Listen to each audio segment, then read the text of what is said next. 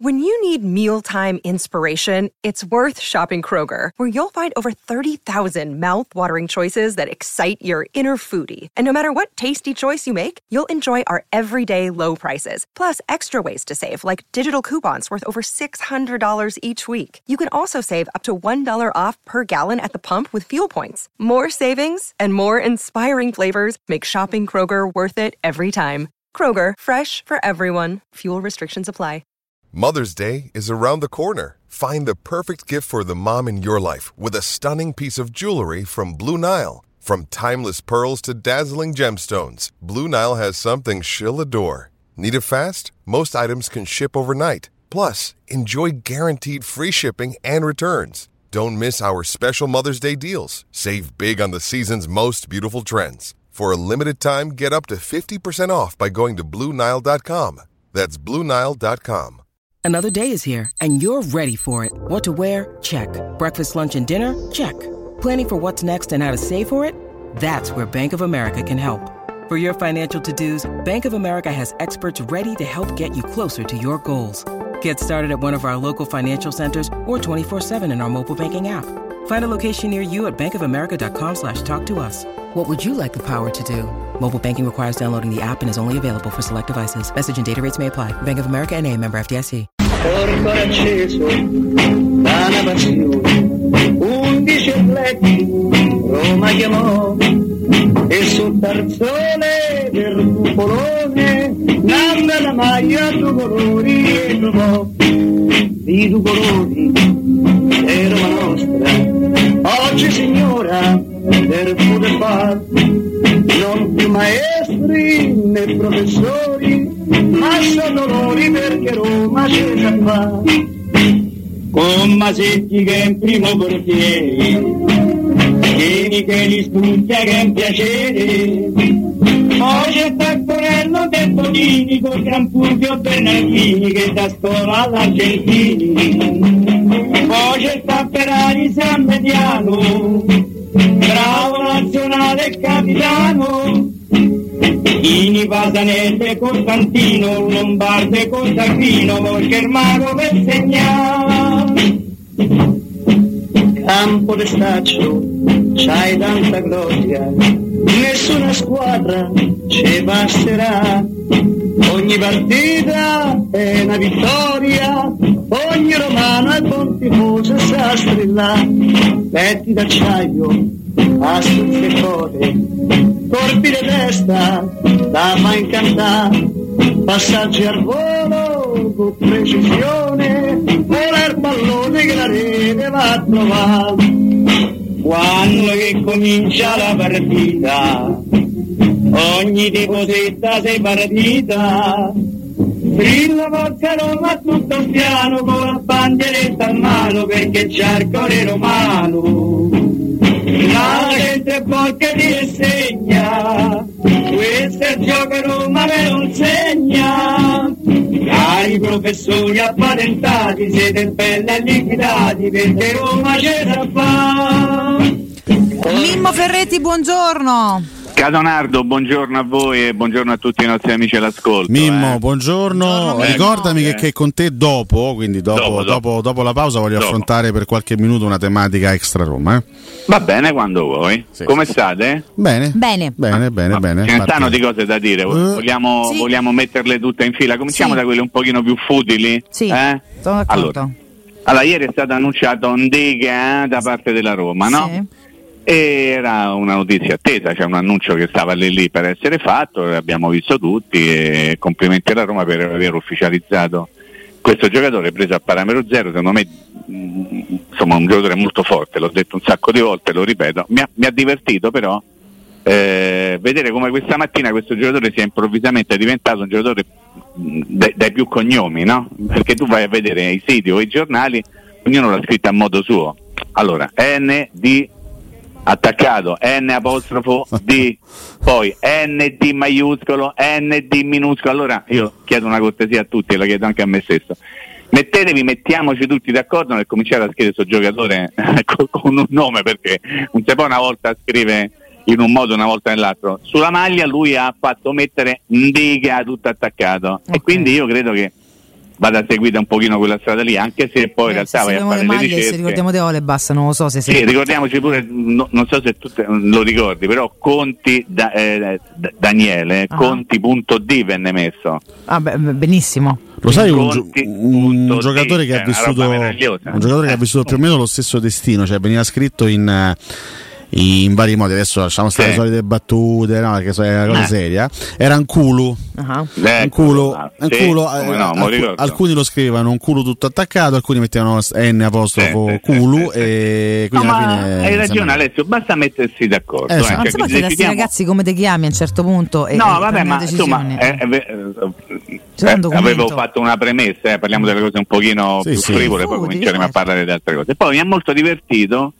leggere una dichiarazione di Petraghi, voi ricordate Petraghi? Gianluca Petraghi, Gianluca Il quale ieri... che ti è sempre stato molto simpatico, Mimmo. eh. Assolutamente sì, soprattutto per, per il suo lavoro. Vi ricordo che Petraghi venne preso alla Roma di fatto perché aveva garantito di portarsi dietro Antonio Conte. Questa è storia, poi qualcuno ve la può raccontare in un modo piuttosto che un altro, la Roma in qualche modo ha detto, beh dai, se ci porti Antonio Conte va bene, proviamoci, poi alla fine ovviamente c'era un gioco di squadra, Antonio Conte non, non è venuto a Roma, Petraghi sì, ma la cosa che mi ha divertito leggendo questa mattina alcune sue dichiarazioni è che ha detto io non ho mai fatto causa alla Roma. Ok, allora io vorrei chiedere, e come un tribunale ti ha assegnato quasi 5 milioni di euro dalla Roma? Chi è che ha fatto questa causa? Qualcun altro a nome tuo? Perché se tu non fai una causa, i soldi probabilmente non te li danno. Se tu fai una causa, i soldi li puoi avere o non li avere. In questo caso, in prima istanza, lui li ha avuti, adesso li dovrà restituire. Ma ha già precisato che non so più 5, ma sono 3. E va bene. Comunque, lui ha anche detto: Io mi sono dovuto difendere. Ok, ma sempre causa gli hai fatto. Quindi in qualche modo no, Mm. dire non ho mai fatto causa alla Eh, Roma e dire cavolata. soltanto mi, Ah. mi sono difeso e va bene, vale, glielo, glielo diamo buono perché siamo gentili, dai. Mm, Insomma, a me sta antipatico, quindi non è che può- mi sono sudato Io essere gentili con tutti, a noi ci trattano allora- tutti male, scusami. eh. E comunque veniamo alle cose più, più Ah. cicciotte. Eh. Allora, Oh. la stangata dell'UEFA, ok, Ah. era attesa anche quella perché Cefer non ci fa mai manca niente e quindi ovviamente aveva anticipato dicendo che c'era stato del bullismo nei confronti dell'arbitro Taylor, io penso che sia Un riferimento a quello che era accaduto in campo, eh, magari nel garage, non quello che è accaduto poi il giorno dopo, perché quello non compete di fatto al presidente dell'UEFA. Quindi in qualche modo io penso che lui si, si riferiva a quello e non a caso è arrivata la stangata Mhm. che lì per lì mi ha lasciato abbastanza interdetto ho detto mamma mia fammi a legge Mm.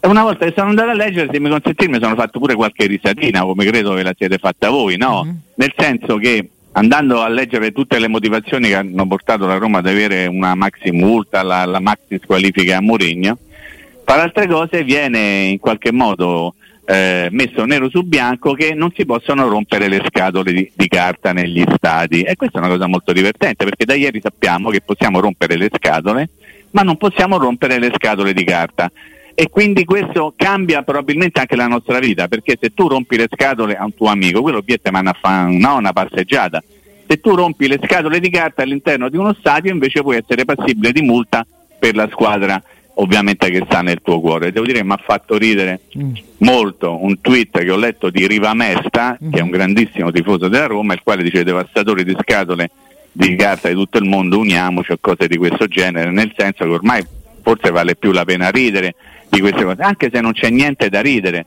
Allora, devo dire che eh, mi aspettavo eh, di leggere qualcosa riguardo questo argomento sui giornali questa mattina e devo dire che ovviamente poi l'ho trovata. Io mi rivedo in tutto e per tutto nel pezzo che è stato scritto da Alessandro Barbano Sì. sul Corriere dello Sport. Sì. Se vi capita di leggerlo, eh, ovviamente voi l'avete fatto, mi rivolgo a chi è all'ascolto se, non, se ancora non l'avete fatto, è un pezzo che io sottoscrivo virgola, punto e tutti spazi, quello che volete, perché secondo me racconta esattamente le cose per cui si è voluto cercare soprattutto un capo espiatorio e sia stata fatta una giustizia un pochettino ad personam in riferimento ad un personaggio che probabilmente ha sbagliato, io forse toglierei anche il probabilmente che sicuramente ha sbagliato, ma che comunque va interpretato anche quello quel suo sbaglio, diciamo così. Poi se spaccare la testa a un giocatore avversario costa o, o comporta meno danni per un club rispetto ad altre cose tipo rompere i cestini, i bicchieri de- della birra o le scatole di carta, mi rendo conto che siamo in un mondo veramente parallelo. Ai tempi, in altri tempi, diciamo così, eh, tirare qualcosa in campo e spaccare la capoccia a un giocatore avversario mh, insomma prefigurava la, la sospensione della partita, la sconfitta a tavolino Eh sì, per la squadra i cui i tifosi si erano resi autori di questa cosa. Invece adesso te la capi con una multa, magari la, la- la sospensione della presenza allo stadio per una partita, eccetera, eccetera. Parlo ovviamente dei tifosi del West Ham in riferimento alla partita West Ham Fiorentina finale di Conference League, ma insomma evidentemente la UEFA è un organo abbastanza particolare. Mm. E vi ricordo che la- l- nell'UEFA c'è Ceferin che è stato in qualche modo eh, rieletto presidente per mancanza d'avversari, Alessio tu lo sai che era l'unico che si è Già, presentato già, per fare il presidente dell'UEFA. E che fra i vicepresidenti dell'UEFA c'è anche il presidente della Federcalcio italiana, Gravina, oltre ovviamente a Zibi Bonici che ricordiamo sempre. E a me fa abbastanza sorridere che insomma ci, siano, ci sia poca tutela eh, per quello che mi riguarda, per quello che possa aver visto io nei confronti dei club italiani che magari possano essere stati colpevoli, sicuramente in qualche modo lo sono stati, chi in un modo che in un altro, ma insomma la tentazione di dire questi sono i cattivoni eh, io la noto, Mm, forse sarò di parte, però in questi casi non, non conta essere di parte, conta andare a guardare le carte, leggerle e farsi un'idea.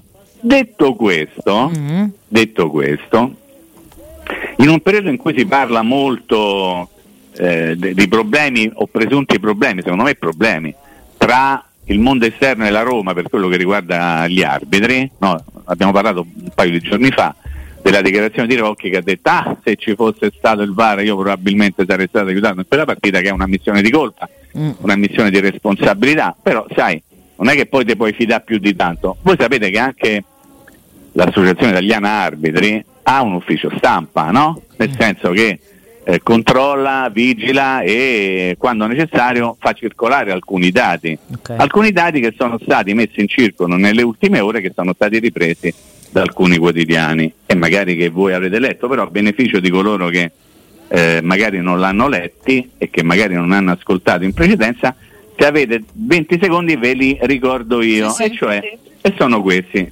esattamente. Allora, la Roma è la squadra prima per espulsioni a favore, eh? parlo di campionato, per rigori a favore 10 insieme con Napoli e con Sassuolo, Mm. ok? Sì.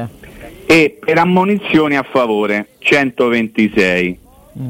Si fa un- spesso un paragone ehm, perché dice ma la Roma in che modo gioca, non si sa come fa a averci tutte queste ammonizioni a favore, il Napoli campione d'Italia ce n'ha avute di meno, ma insomma io non credo che questo possa essere un paragone. No. Poi però ovviamente c'è chi si è premurato di ricordarci che nelle 18 vittorie, Mm. ovviamente di campionato, 4 sono arrivate con un rigore d'espulsione a favore, 4 con rigore a favore, 3 con espulsione a favore, in un contesto in cui in Serie A rossi e rigori sono scesi di circa il 20%. Che vorrebbe da dire tutto questo fatto? Vuol dire non ve lamentate, Ah, pure. cioè non ci avete motivo di lamentarvi, che- perché dovete che pensare che ci sia? mi dai il mio quando mi devi dare il mio quindi è legittimo se poi Vale, ma dopo una- è- è- quando è mi manca qualcosa non mi posso lamentare hai fatto la metà del dovere tu e quando non mi dai qualcosa sbagli Però io ti, ti riporto ciò che viene segnalato in riferimento al comportamento del mondo arbitrale nei confronti della Roma. Oh. Come per dire, ma di che vi dovete lamentare?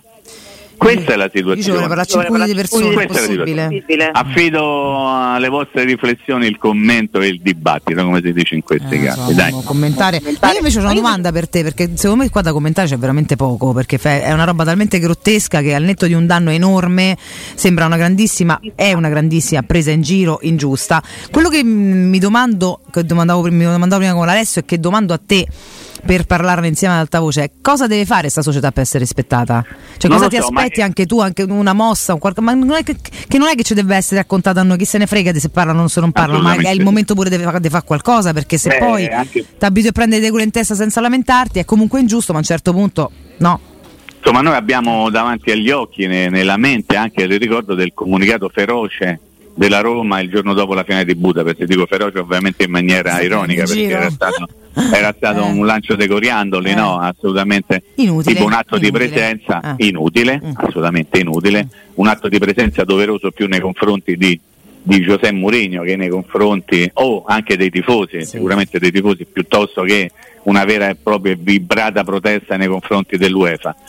Io devo, devo dire che mh, insomma analizzando un pochino tutte le cose proviamo a ragionarci insieme. Secondo me eh, i Friedrich non hanno nemici nel palazzo, che possa essere un palazzo italiano o un palazzo europeo. Devo dire che nemmeno Diaco Pinto è uno che sta sufficientemente sulle spascole. Sappiamo chi sta sulle palazzo. scatole. dai. No, però non hanno neanche rispetto, me- me- Mimmo, perché qua eh, c'è la Roma, non è che c'è Murigno. Il problema è che Murigno pesa Però, più di tutto. però volevo terminare il discorso, Vale, scusami, c'avevo soltanto 5 secondi ancora.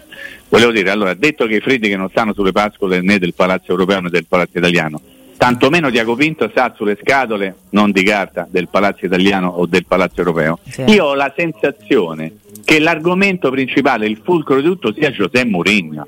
E questo è un problema grosso. Mm.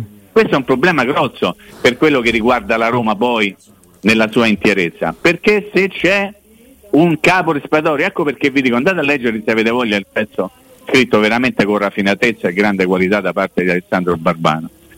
Eh, mm, È una, una, una, come posso dire, una punizione quasi ad personam nei confronti più di un uomo che di una società. Poi Sì. è chiaro, devi mettere tutto nel calderone. Ovviamente queste sono mie impressioni, eh, No, ma- però na- che, che si basano su dei fatti. Quindi ho l'impressione che il problema nei rapporti tra la Roma e il mondo arbitrale e il UEFA per quello che riguarda tutto quello che c'è intorno alla partita di calcio e gli arbitri sia Giuseppe Mourinho o Ok. venga ritenuto Eh, Giuseppe Mourinho che è un guau grosso prego. Se, se contestualizziamo e se, se parliamo del, de- del momento attuale, probabilmente è così, però poi noi ci siamo sforzati anche in queste settimane, post Budapest, siamo sforzati nel ricordare tutte le cose che ha dovuto subire la Roma a livello arbitrale in senso negativo negli ultimi anni e anche quando non c'è Sì. stata Mourinho la Roma era Vero. tartassata Assolutamente in sì. Europa. Quindi però non c'era mai stata non c'era Mourinho, non c'erano i Fritkin, non c'era questa, Pinto eh. ovviamente, quindi era proprio tutta Ah. un'altra storia. Ok, però non, era- non c'era mai stata una cosa come questa degli ultimi tempi. eh. Cioè, guardate la sentenza, chiamiamola così, la doppia sentenza, perché riguarda anche Roma Bayer Leverkusen di ieri, una sentenza storica per certi versi, perché raramente c'era stata un- una mano così pesante. Uno potrebbe dire certo, perché mai non era stato fatto qualcosa simile a quello che, stato, che è stato fatto in Roma Bayer Leverkusen o nella finale di Budapest. Ovviamente tutto è opinabile, però poi ci sono dei dati di cronaca. Guarda caso, improvvisamente il mondo arbitrale italiano e il mondo arbitrale europeo hanno come elemento comune la, la figura di Giuseppe Mourinho, che ha delle responsabilità. Io non so dire che non ha sbagliato mai, ci mancherebbe altro, forse hanno sbagliato tante volte più i suoi collaboratori. Ci sono un numero impressionante di rossi di personaggi della panchina, quindi anche lì probabilmente c'è un problema, anzi Lever probabilmente c'è sicuramente un problema. Però io faccio un ragionamento. Se esiste un- un- una volontà di, come posso dire, di perseguire in maniera pesante un club, è perché magari sta sulle scatole il presidente? No. Direttore sportivo? No. Direttore generale? No. Io ho l'impressione, ma magari sbaglio, eh, e mi assumo anche eventualmente responsabile di dire una cosa non condivisibile, che c'è la figura di Giuseppe Mourinho al centro di tutto. Poi hai ragione tu, Alessio, perché quello che hanno fatto la Roma negli anni passati, ce lo ricordiamo tutti, no? Assolutamente, e nessuno se lo vuole dimenticare. Però quello che sta accadendo ultimamente nei confronti della Roma, anche per responsabilità del suo allenatore, secondo me riguarda in primis l'allenatore della Roma. Tutto qua. È una lettura corretta. qua. Eh? Va bene, Va bene? vai. A tra pausa. poco. Ciao, ciao, a ciao. tra poco. eh.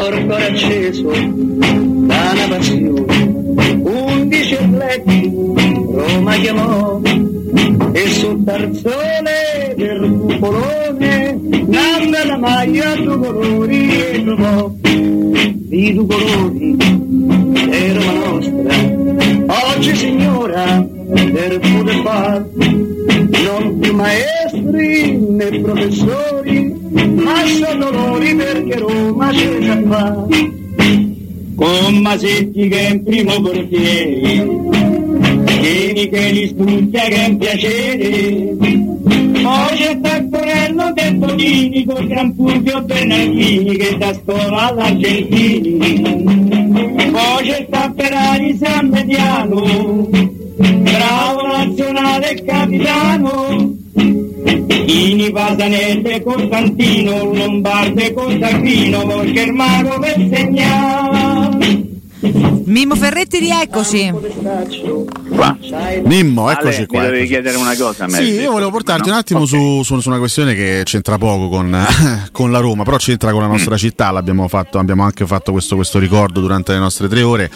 Ehm, sono passati 40 anni da, Ah, da una pagina triste, vergognosa, orribile, drammatica per, ehm, per la città di Roma, perché insomma eh, 40 anni fa scomparve una ragazza di 15 anni, mai, mai ritrovata, distrutta una famiglia e ancora oggi, per fortuna dico ancora oggi se ne parla, nel senso che non, non è stata insabbiata completamente questa storia, la gente non si è dimenticata di quella, di quella cosa lì, parlando di Emanuele Orlandi, della vicenda no? legata a Emanuele Orlandi. Io vorrei semplicemente chiederti, sfruttando ecco, la tua memoria storica, eri un, un giovane cronista all'epoca, trovato le- All'epoca. la città era in festa, no? perché la Roma aveva appena vinto uno, Sì. uno scudetto. Ti, ti chiedo il- proprio il tuo ricordo di quei giorni, quando arrivò la notizia, quali furono le sensazioni del momento, le, le reazioni anche dei, dei giorni successivi, cioè che, come, come ha vissuto Roma in quei giorni questa storia che poi purtroppo è andata avanti per, per 40 anni.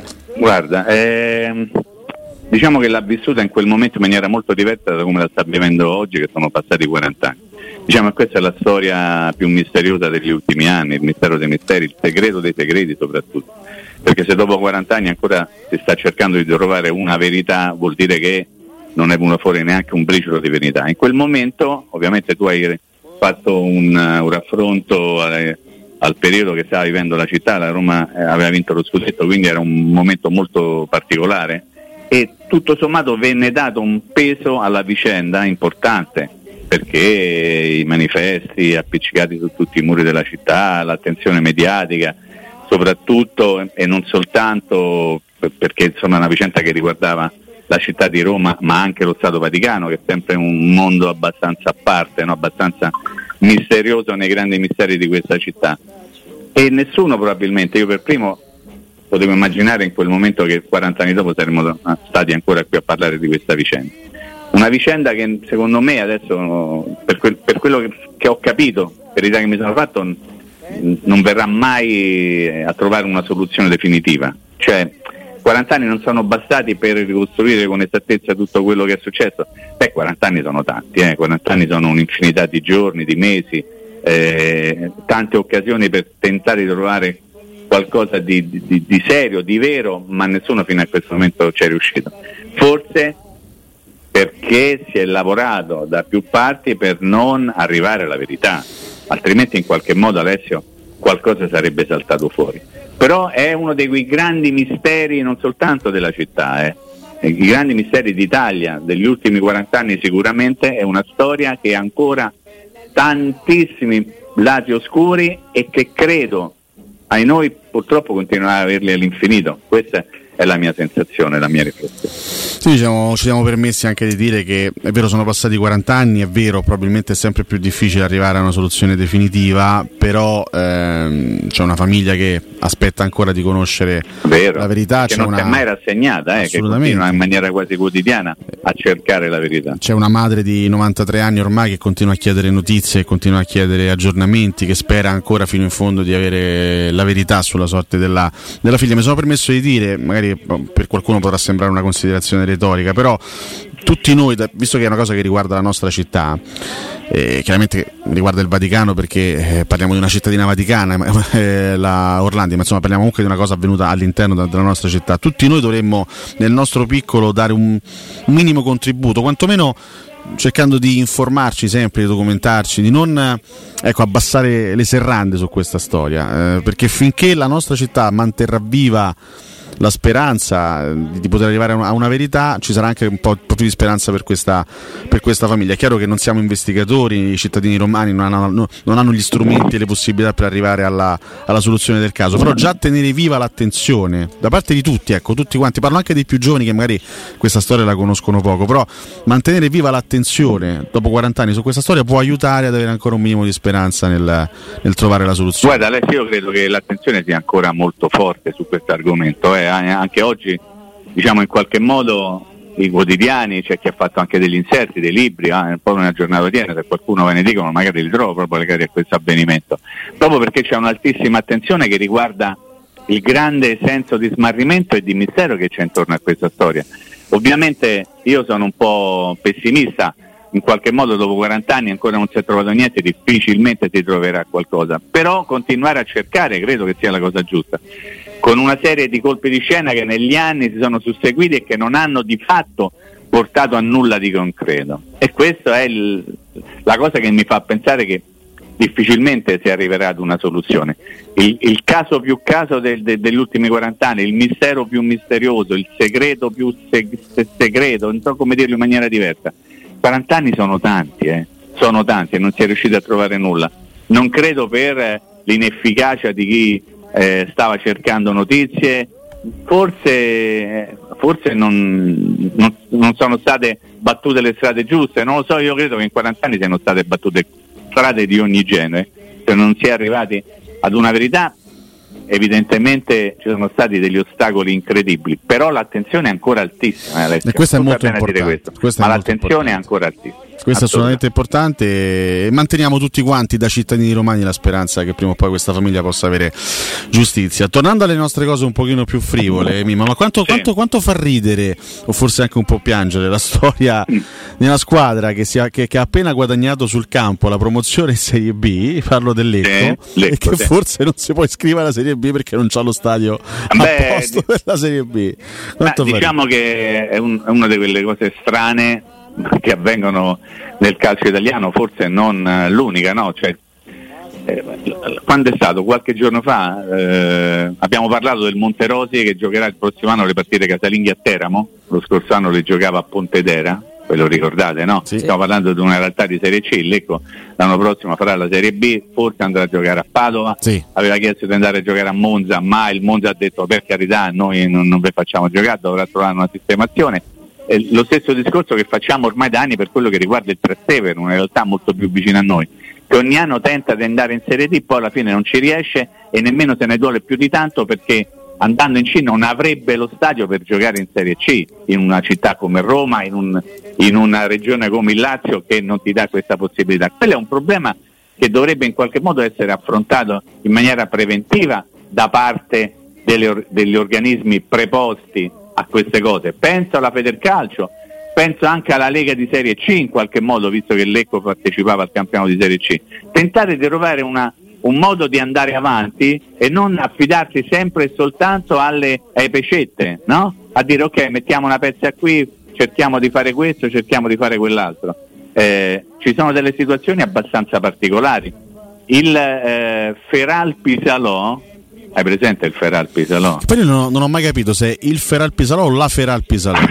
Insomma, quella cioè, è un maschile o femminile, lo sai? O la Fluminense, no? sì. Sarà costretto a giocare in uno stadio che non è il suo, perché anche lì, mh, mm, insomma, non, eh, non ci sarà la possibilità di fare il campionato di competenza in uno stadio adeguato. Insomma, poi ci sono le squadre, magari ci sono i club anche soliti che riescono a fare un certo tipo di percorso dal punto di vista sportivo, poi si fermano, sono costretti a fermarsi perché non hanno lo stadio adatto. E questo è un problema che secondo me riguarda soprattutto la Federcalcio, oltre ovviamente la Lega, in questo caso la Lega di Serie C. Sì, eh, chiaramente c'è da capire poi come, come, che, che, tipo di, di, soluzione ci sarà. E c'è, che, c'è chi spinge, no? Eh, troveranno tipo Cellino spinge per poter, per poter eh, fare certo, la Serie B il prossimo anno. Che poi, insomma, in questo caso io non vorrei farmi già più nemici di quelli che ho, però ci ricordiamo che cosa è successo in occasione dell'ultima partita Brescia-Cosenza, lo spareggio per non andare in Serie C. Cioè la partita è stata sospesa, è stato dato lo 0-3 a tavolino, quindi la vittoria al Cosenza per quello che è accaduto durante la partita. Hai presente Alessio? Ok? Invasione di campo. Sì, sì fumogeni, gente che scappava da una parte all'altra. Quindi in qualche modo, ovviamente Cellino che è un vecchio filibustiere, cosa fa? Ha, ha, ha già eh, presentato una doppia domanda, eh? una per partecipare al campionato di Serie C la prossima stagione e un'altra per partecipare al campionato di, di Serie B. Allora noi potremmo trovarci in questa situazione abbastanza particolare e forse un filino sgradevole, di una squadra che ha chiuso la propria stagione con una retrocessione, con lo stadio incendiato, con una mh, sconfitta a tavolino, potrebbe trovarsi di nuovo in quella categoria perché la squadra che aveva acquisito il diritto di giocare una categoria superiore non ha la possibilità di poter giocare in uno stadio adeguato? Ma non viene un po' da ridere o da piangere? E Celino come comunque ha già detto prima? che caccerà l'allenatore, a prescindere da chi sarà, comunque lo caccerà via. che- Cioè, prima lo caccia sì, e poi sì. lo sceglie. Esatto, Eh, sì, sì, sì. Meraviglioso. Vabbè, questo è il calcio. Dai, Questo è il calcio. Caro Mimmo, Abbiamo siamo- deciso poi. eh, vale, tu hai deciso, dica come lo scrivi. Io metterei N apostrofo. No, N apostrofo con la D maiuscola. sulla ok, maglia non c'è scritto. Faccio una Eh, maglia so, è tutto però- Però me lo sta attaccato. chiedendo a me, io ti dico così. Ma io chiesto a Valentina. Eh, No, scusa. Valentina, per piacere. Eh. Ma trasformi la realtà però. Vabbè, Ma lui scusa, dai. sulla, sulla maglia si sarà fatto scrivere il suo nome giusto, Allora corretto, sta no? domanda a fa? Eh? Ma infatti Ma che vuoi da me? Vabbè, Stai contestando capito. Mimmo? Io No, rispondevo, non a me la posso contestando Eh, ma non c'è problema, mi faccio contestare, non c'è Va problema. bene, tutto attaccato Mimmo. Ok, Tutto attaccato, va Però bene. eh. tenderei a mettere l'N maiuscola visto che è un cognome. Beh, non quello- sulla maglia, Sì. dico in generale, quando si fa un articolo. Quello Ma la penso maglia sì. però fa tutto stampatello, quindi lì è. Eh. No, perché forse- Mimmo- oggi si parlava pure di articoli con N minuscola, che ne so. Eh, boh. Sì, sì, adesso ho visto sui giornali anche così, la D minuscola. Vabbè, ma queste Eh, sono mie vabbè, follie, dai, la- lascia perdere. Mi ricordo eh? ancora. Ah, Mimmo, basta che gioca bene. Che te dire? Che Eh, ci fa vincere, no eh, che ci frega, eh, com- chiamamelo come te chiami. Chiamalo Anche- Alfredo, va benissimo. Oh. eh, come Oh, ecco campo. così, va bene. Va bene. Mimmo, Buon grazie. lavoro, ciao. Ciao Grazie. Mimmo, un abbraccio a domani. una- un abbraccio a domani con Mimmo Ferretti.